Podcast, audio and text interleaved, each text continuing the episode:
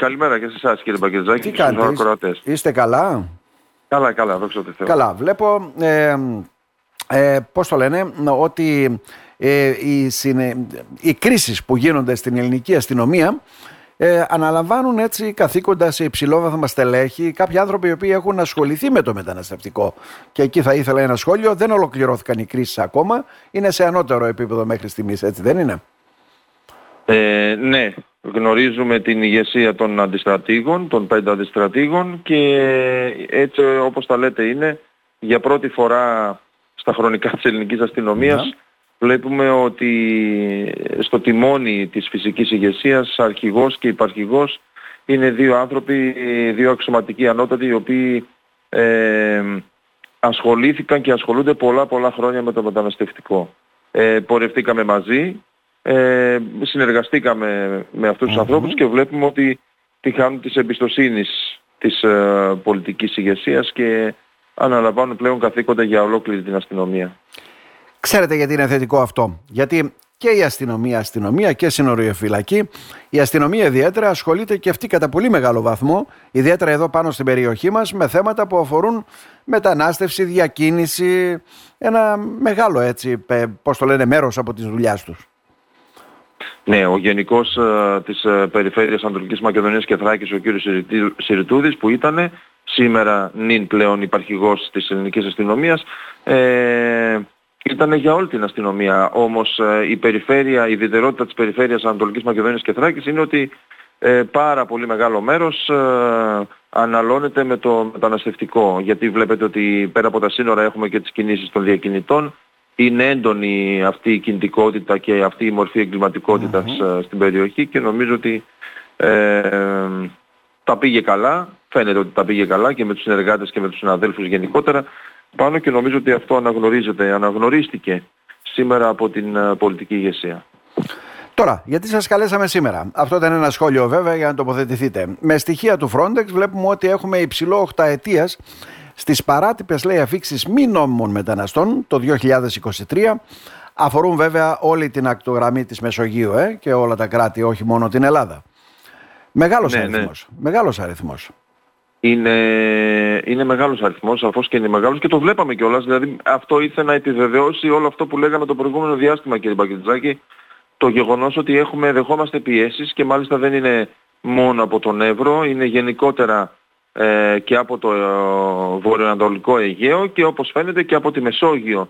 Κυρίως με βάση τα δεδομένα, η Ελλάδα είναι μόνο μία πύλη εισόδου παράνομης μετανάστευσης προς την Ευρώπη. Υπάρχουν και άλλες και από την Ιταλία και από την Ισπανία και από τη Μάλτα ε, και, και από την Κύπρο, να μην ξεχνάμε και την Κύπρο, Ναι, ναι. ε, που σημαίνει ότι βλέπουμε μία, έντ- είδαμε μάλλον μία έντονη δραστηριότητα κυρίως από τη θάλασσα προς την Ευρώπη. Αυτό ήρθε να επιβεβαιωθεί με, με αυτά τα δεδομένα τα οποία ε, είδαν το φως της δημοσιότητας σχετικά με το 2023. Με και νομίζω αυξητική ότι, τάση ε, από ό,τι βλέπουμε τα τελευταία τρία χρόνια όπως δείχνουν τα στοιχεία κύριε Χαρέλα. Ε. Ορίστε, δεν Με σας άκουσα. αυξητική τάση όπως βλέπουμε τα τελευταία χρόνια όπως θα δείχνουν είναι τα στοιχεία. αυξητική η τάση. Η τάση πάντα από εδώ και πέρα θα είναι αυξητική κυρία Μπακερτζάκη.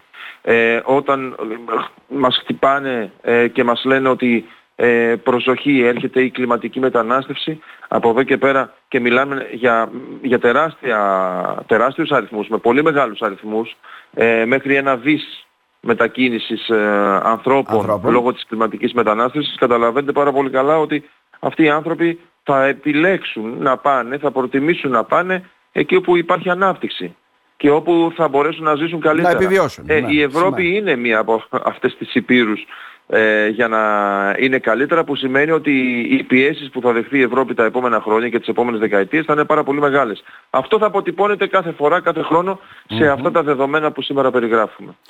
Πρόεδρε, αν θέλουμε να ρωτήσουμε κάτι έτσι που αφορά και τα δικά μας δεδομένα, δηλαδή από, από αυτό το κύμα των 380.000 στη χώρα μας περίπου έχουμε στοιχεία, δηλαδή πόσοι έχουν έρθει στη χώρα μας από αυτούς; Πόσοι έχουν περάσει, δεν ξέρω με πού είναι. Ε, θα ήθελα λίγο να μείνουμε στο γεγονός, ε, αν δείτε λίγο την ε, διαβάθμιση, τη διάρθρωση μάλλον των 380.000, θα δείτε ότι ένα πολύ μικρό ποσοστό αφορά ε, γυναίκες και παιδιά. Ένα 20%. Κυρίως είναι οι άντρες Ναι. αυτοί οι οποίοι ξεκινάνε πρώτα ε, για, που είναι πάρα πολύ σημαντικό στοιχείο αυτό αν θέλουμε να δούμε γιατί έχει να κάνει και με την αφομοίωση, έχει να κάνει και με, με πολλά πράγματα για την Ευρώπη που πρέπει οι μελετητές να τα δούνε. Ε, τώρα όσον αφορά τα νούμερα για την Ελλάδα ε, δεν έχω ακόμη κάτι συγκεκριμένο να σας πω πάνω σε αυτό αλλά ε, στην Ελλάδα όμως ε, πρέπει να δούμε δύο, δύο δεδομένα αριθμητικά οφείλουμε να κοιτάμε. Πρώτον είναι οι αποτροπές και δεύτερον είναι ποιοι ε, οι συλλήψεις, ποιοι μπαίνουν, ποιοι μπήκανε μέσα στη χώρα. Και το λέω αυτό γιατί, γιατί οι αποτροπές ήταν σε πολύ μεγάλα νούμερα κύριε Μπακετζάκη ε, το έτος 2023 και το 2022 αλλά και το 2023 ήταν έντονες οι αποτροπές οι οποίες ε, επιτεύχθηκαν από ναι. τη συνεργοφυλακή και το λιμενικό. Ε, Πρωτεύον όπως λέτε είναι οι αποτροπές γιατί αν δεν είχαμε και αυτές ουσιαστικά ο αριθμός θα ήταν πολύ πιο μεγαλύτερος. Δεν το συζητάμε. Ε, ναι. οι αποτροπές είναι πολλαπλάσιες από τις συλλήψεις τις οποίες έχει κάνει η Ελλάδα. Και αυτό σημαίνει δηλαδή ότι στα σύνορα γίνεται, γίνεται πραγματικά δουλειά. Αν δεν κάνουμε αποτροπές θα ενδεχομένως να φτάναμε τα, ε, τα νούμερα του 2015. Ε, κατά βάση με αυτή την έρευνα του Frontex ή τα στοιχεία τα οποία δίνει, είναι μόνο έτσι ε, μετανάστες από κλιματική αλλαγή, είναι από διάφορες χώρες από ό,τι βλέπουμε. Μέχρι και από τη Γουινέα, από το Αφγανιστάν, από παντού. Ε. Ναι, αυτό τι σημαίνει; Αυτό σημαίνει ότι είναι μετανάστες οι οποίοι βλέπουν ότι υπάρχει ένας καλ, καλός τρόπος ζωής ε, στην Ευρώπη και επιλέγουν να πάνε στην Ευρώπη. Δεν έχει να κάνει τόσο. Μπορεί να τους δίνει το δικαίωμα ε, να αιτούνται άσυλο αυτοί οι άνθρωποι, αλλά ε, ο, σχεδόν όλοι μπορούν να αιτηθούν άσυλο πλέον, αλλά το θέμα είναι ότι δεν μιλάμε για, για προσφυγικά κύματα ε, και γιατί το λέω αυτό, βλέπετε ότι οι εθνικότητες είναι πολλές, είναι από όλο τον κόσμο αυτοί οι οποίοι μετακινούνται.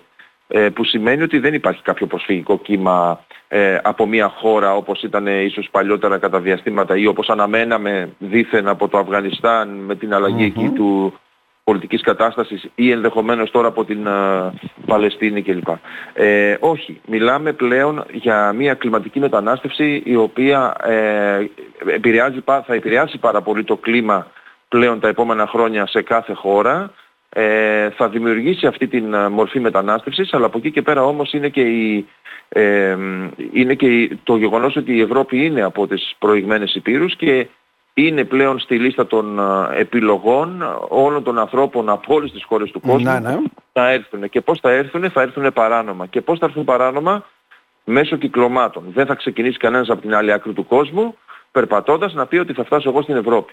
Θα βρει ένα κύκλωμα, θα πληρώσει, θα πληρώσουν συγγενείς του, θα πάει να μείνει σε μια άλλη χώρα, μετά από εκεί θα τους εγκλωβίσουν. Τα κυκλώματα λοιπόν είναι αυτά τα οποία κάνουν κουμάντο ναι, και ναι. γενικότερα είναι αυτά που προωθούν και προάγουν την παράνομη μετανάστευση. Και μόλις σταθεροποιηθεί να θέσω ένα τελευταίο ερώτημα, γιατί περίπου όπως είπατε το 20% αντιστοιχείς σε γυναίκες και ανήλικους, άρα οι άλλοι είναι όλοι ε, κάποιοι οι οποίοι είναι σαν προπομπή. Πάνε δηλαδή και αν βρουν ένα καλό κλίμα εκεί, ενδεχομένως θα ακολουθήσει και η οικογένεια, τα αδέρφια, τα εξαδέρφια και οι υπόλοιποι. Ναι, ναι, Γι' αυτό ναι, περιμένουμε ναι, μεγάλα ε, κύματα. Είναι, είναι τακτική αυτή και την είδαμε και τα προηγούμενα χρόνια, έτσι. Μάλιστα. Εδώ συνεχίζουμε τα ίδια, κύριε Χαρέλα. Ε; Δηλαδή, Εδώ συνεχίζουμε να έχουμε μια πολύ καλή πλέον κατάσταση στον Εύρο. Να, ναι. Για μας καλή κατάσταση. Εννοώ δηλαδή ότι δεν έχουμε πιέσεις πλέον ε, υπάρχει μια πολύ μικρή κινητικότητα. Ε, ο σκοπός μας είναι να μπορέσουμε να εντοπίσουμε τα κυκλώματα τα οποία αλλάζουν κάποιες μορφές και κάποια δρομολόγια για να μπορέσουν να δημιουργήσουν νέα μονοπάτια μεταναστευτικής ε, ε, εισόδου στην Ελλάδα ε, και να κάνουν αυτά τα δρομολόγια είτε να προωθήσουν μετανάστες προς την Ευρώπη παράνομα είτε να φέρουν από τις Βαλκανικές κυρίως χώρες μετανάστες προς την Ελλάδα. Να σας ευχαριστήσουμε θερμά. Να είστε καλά. Να είστε καλά σας. Ευχαριστώ και εγώ. Ευχαριστώ.